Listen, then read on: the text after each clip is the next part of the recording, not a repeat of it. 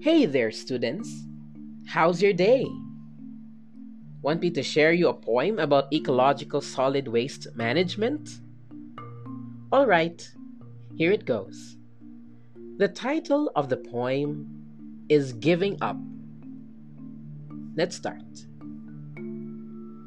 C L E A N. Clean.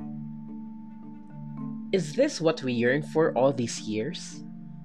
We cling to the environment. We lean onto its benefits. We earn much from it. And yet, we abuse it and normalize its destruction. How can we spell the word clean if we ourselves can't even stand up for it? Look at our world today. Are you happy with it? Are you satisfied with its care? Do you take pleasure on the fact that with over 90% of waste openly dumped or burned in low income countries, it is the poor and most vulnerable who are disproportionately affected? Or do you enjoy hearing news? Like in 2016, 5% of global emissions were generated from solid waste management, excluding transportation.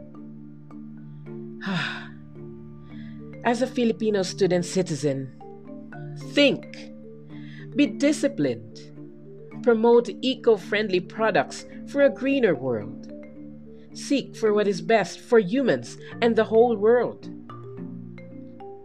We must segregate trash. Please do not abuse human capability. In your own little ways, even an iota of effort can bring a humongous effect on our Mother Earth. Did Dr. Jose Rizal ever give up on us?